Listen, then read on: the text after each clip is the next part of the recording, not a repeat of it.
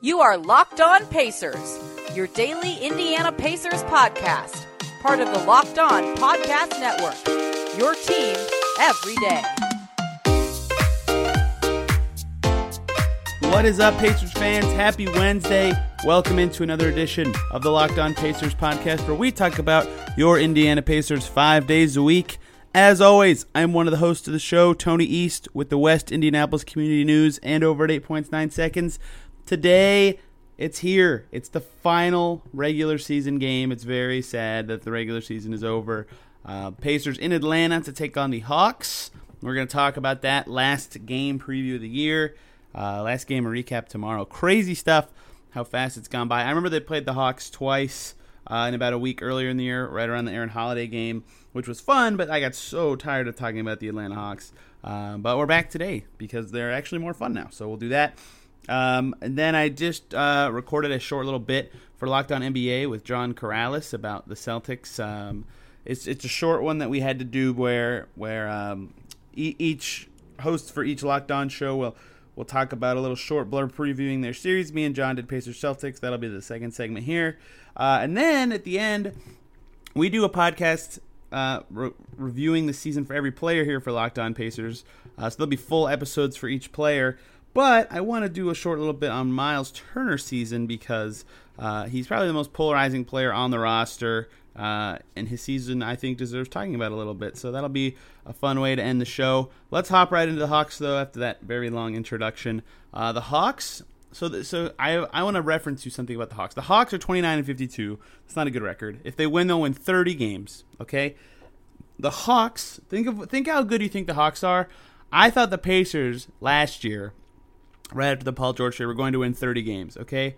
I thought the Pacers were going to be as good as the Hawks are right now. So that is how that is what people uh, thought of the, this Hawks team that you probably think stinks. I think they stink besides Trae Young. That is what people thought of the Pacers at that time, uh, which is just crazy to think about. Uh, but the Hawks themselves are are good. Like there is not there's no push to shove or anything like that now. Like the Hawks are going to be good in the future. They're okay right now. Like their record is terrible, but they had like a 12 game losing streak at one point. Um, in like November. It's it was a disaster. Since the All Star break, they have like ten wins and, and some odd. I should just look this up, but um, pretty much they've been uh, they've been good since the All Star break. Now that Trae Young's put it all together and this team looks good, yeah. So post All Star break, they're ten and thirteen. So that's a, that's a fine team. That's a better record than the Pacers have since the All Star break.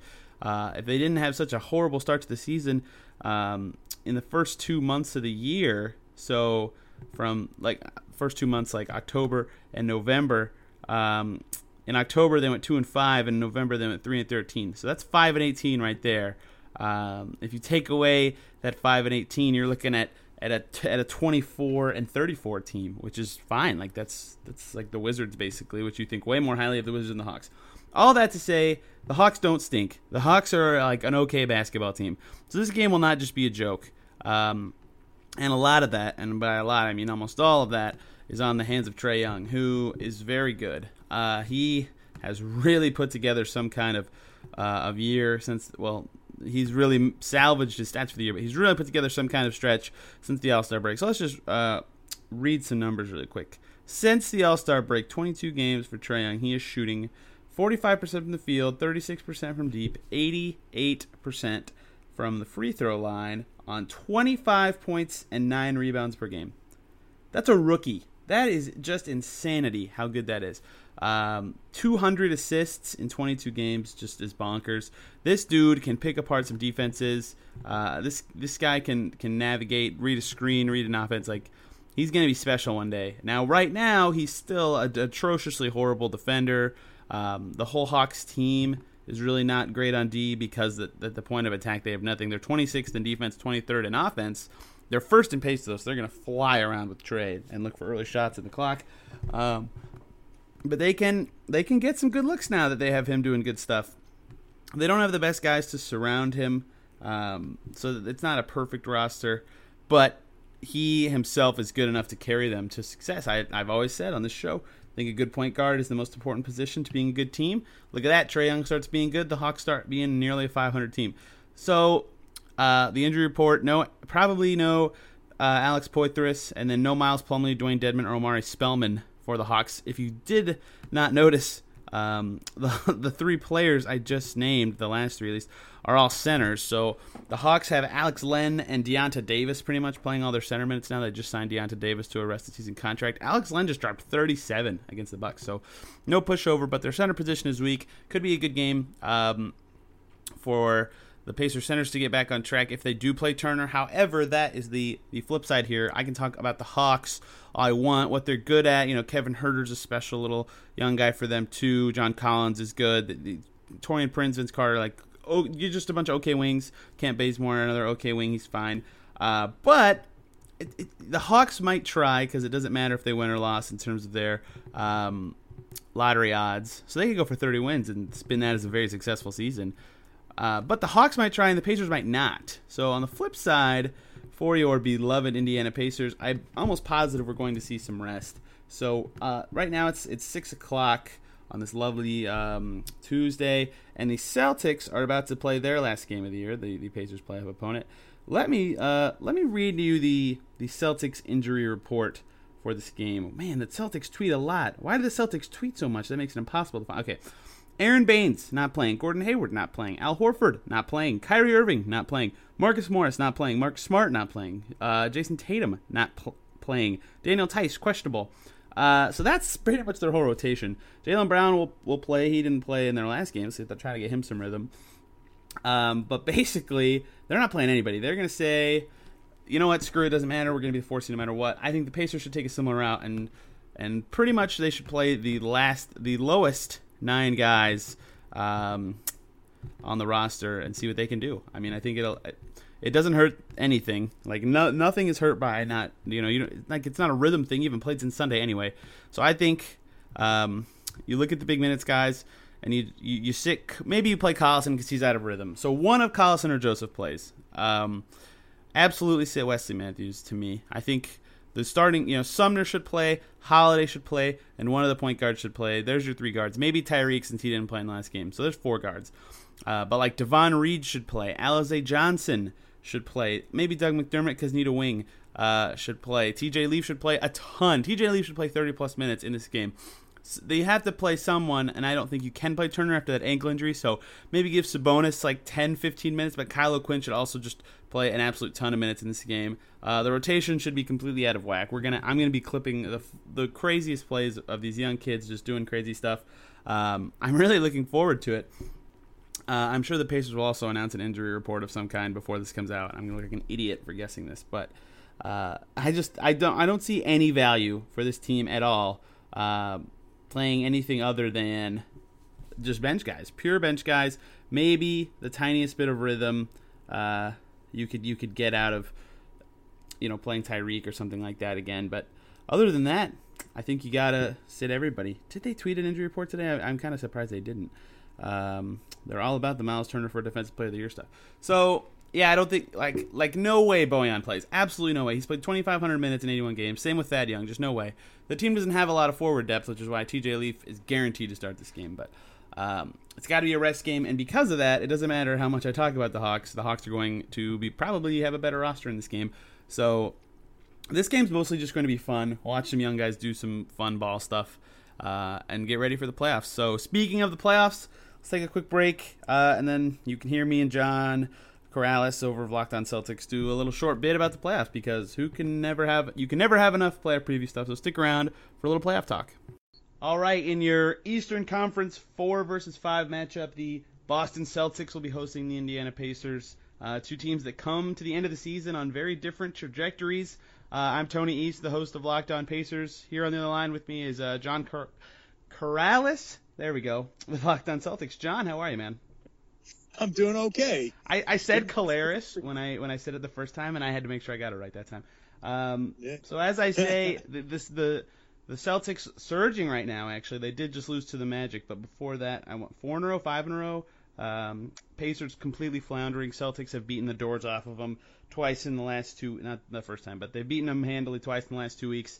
Uh, things don't look as good for Indiana in the series, uh, and I think a lot of that has to do with the star power of your Celtics, John. Yeah, I mean, you're going to see in the playoffs here increased minutes for Kyrie Irving. uh, Al Horford.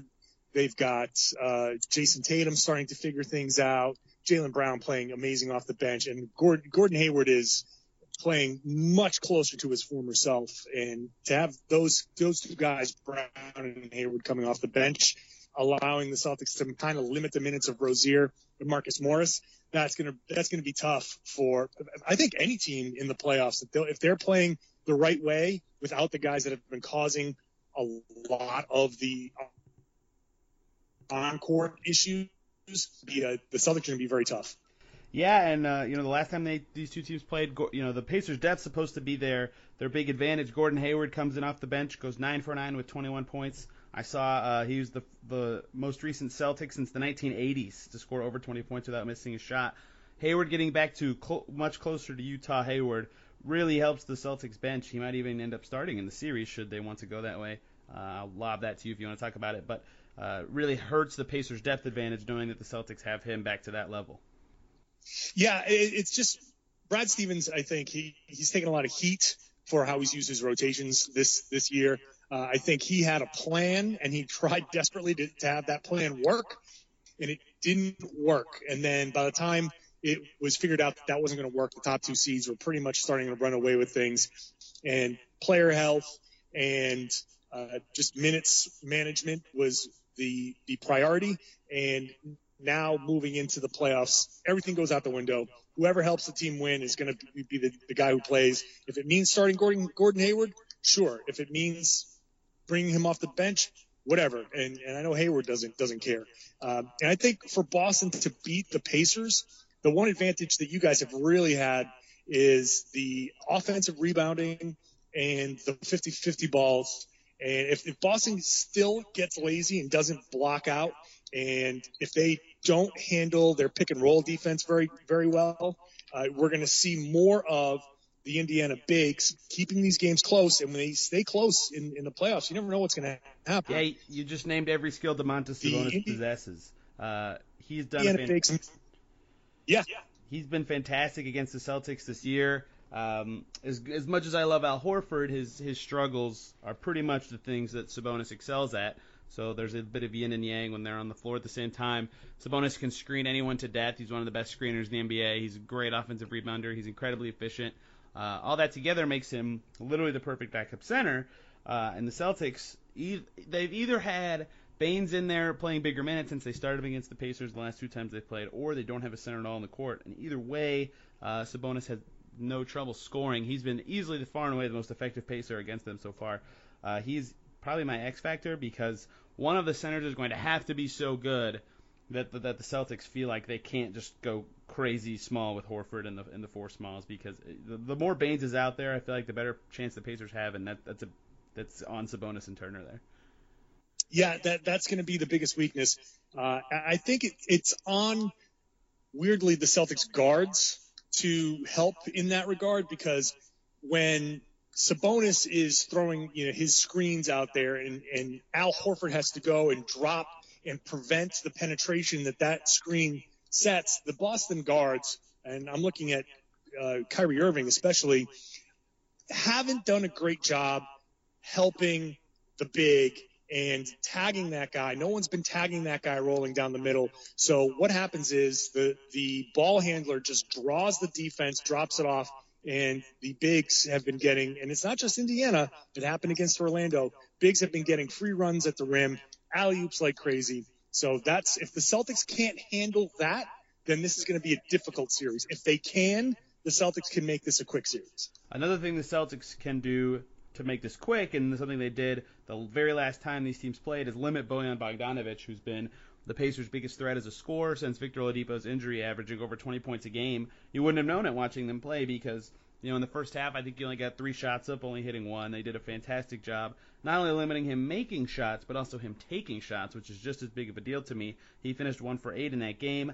Uh, because you guys have so many like-sized guys, uh, I think that helps your switching, which for him is a struggle because he's gotten a much better and more refined off the dribble game this year, but he's he's not quick enough to just blow by anybody. So having uh, a guy equal size on him makes it harder for him to get space to shoot and, and get good shots in particular. So uh, I look at that as a big advantage for Boston. Really, the only area I can see the Pacers succeeding really well is the centers that we already talked about because with Kyrie and, and all the s- successful and, and like sized forwards Boston has, unless Bojan can find a way to get shots, it's, it's going to be hard for them to find advantages in that area.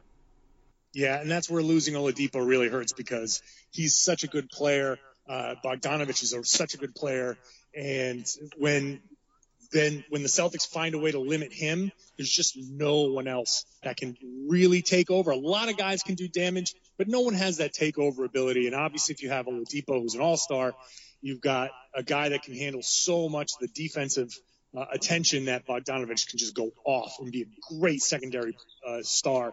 But without Oladipo, if the Celtics just key on him, then who scores? Who who gets those three, four baskets in a row that really put put teams in a bind? That I think that's really where where we're losing Oladipo hurts. Yep, the Pacers have been looking for that guy all year. Tyreke Evans was supposed to be that guy. His season has been uh, terrible, and the last two times these two teams, the last two times these two teams have played, uh, they just ice every Tyreke Evans pick and roll to the extent where Gordon Hayward is basically guarding the sideline on a lot of clips of them defending his pick and rolls to force him to go left. He can't do anything going left. It's it's really easy to defend. The Celtics have done a great job, and uh, if Reek can't put pressure on the rim, then no one's going to be able to, and the Pacers are just going to have to hope that Sabonis can go like 15 for 15 from the field. So it's going to be a huge uphill battle. It's going to be a huge uphill battle for them, and I think it's going to be uh, maybe not a sweep, but a shorter series. I, I have to agree. I think the Celtics, if if they tighten things up, they can get this over with in five. Yeah, I think uh, five or six is the sweet number. I know it's it's hard to pick six uh, because then they have to win in Bankers Life, but um, it's always going to be a, a, scrap and claw with these two teams. So uh, I think getting to seven will be will be challenging for the Pacers, but we'll have to see because I did not think they'd get to seven last year, and they did it. So who knows? So sorry, the audio there, quality wise, for me wasn't great. For some reason, Skype does not like my mic in the same way that other programs that I've been using do, which is super annoying. Uh, but I'll get that figured out. But yeah, I hope that was a fun conversation. I have uh, lessened my optimism, although Marcus Smart's injury has heightened it a bit. Um, but yeah, it should be a good series. Tell me I'm an idiot uh, on Twitter, please. But I think that maybe maybe I'm a little more bullish than I just came on. But I don't know. I think it's more likely that it's uh, less than six games than more than six games. Anyway, uh, let's talk Miles Turner, and then I'll get you out of here. So stick around. Let's talk Turner.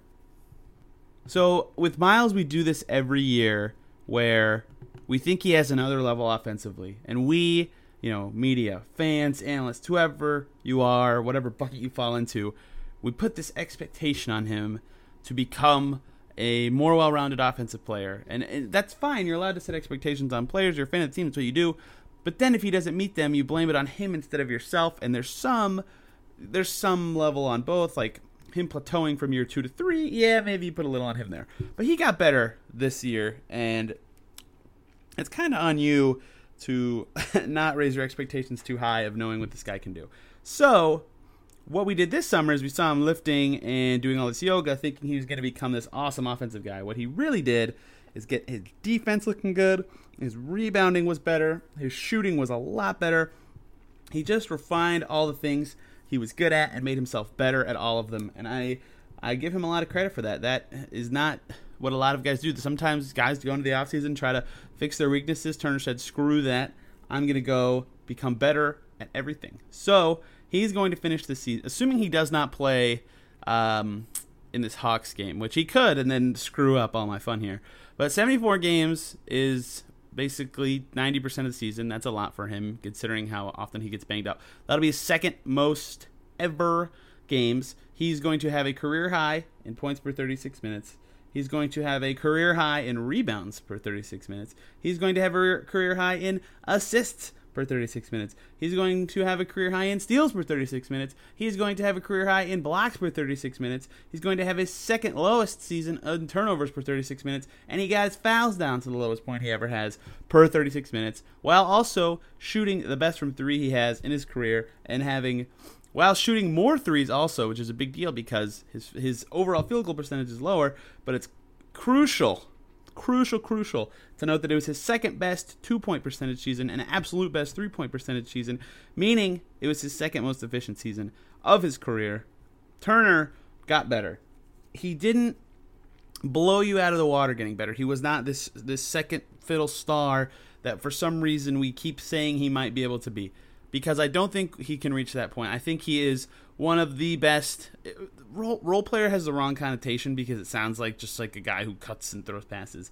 Um, but he is a very, very, very solid starter on a very good team, and that is a valuable player. He is one of the, the, the, the, three best, probably, defensive centers. Actually, no, definitely one of the three best defensive centers in the NBA. There's a reason he's going to finish first in blocks, almost certainly.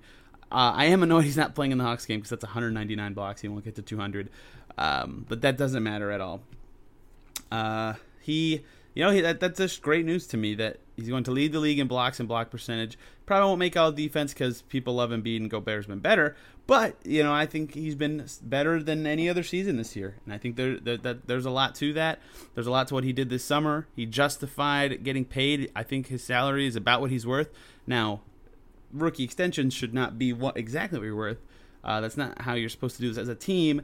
But that's not it's not a problem. His contract is fine. Um, that's a different discussion. He himself was better this season, and I, I think that's good. Uh, I think we know what you can expect from this guy now. He's always going to be a solid floor spacer. He's going to protect the paint. Um, he, he's putting together some off the dribble stuff. He, he's cutting down his mistakes.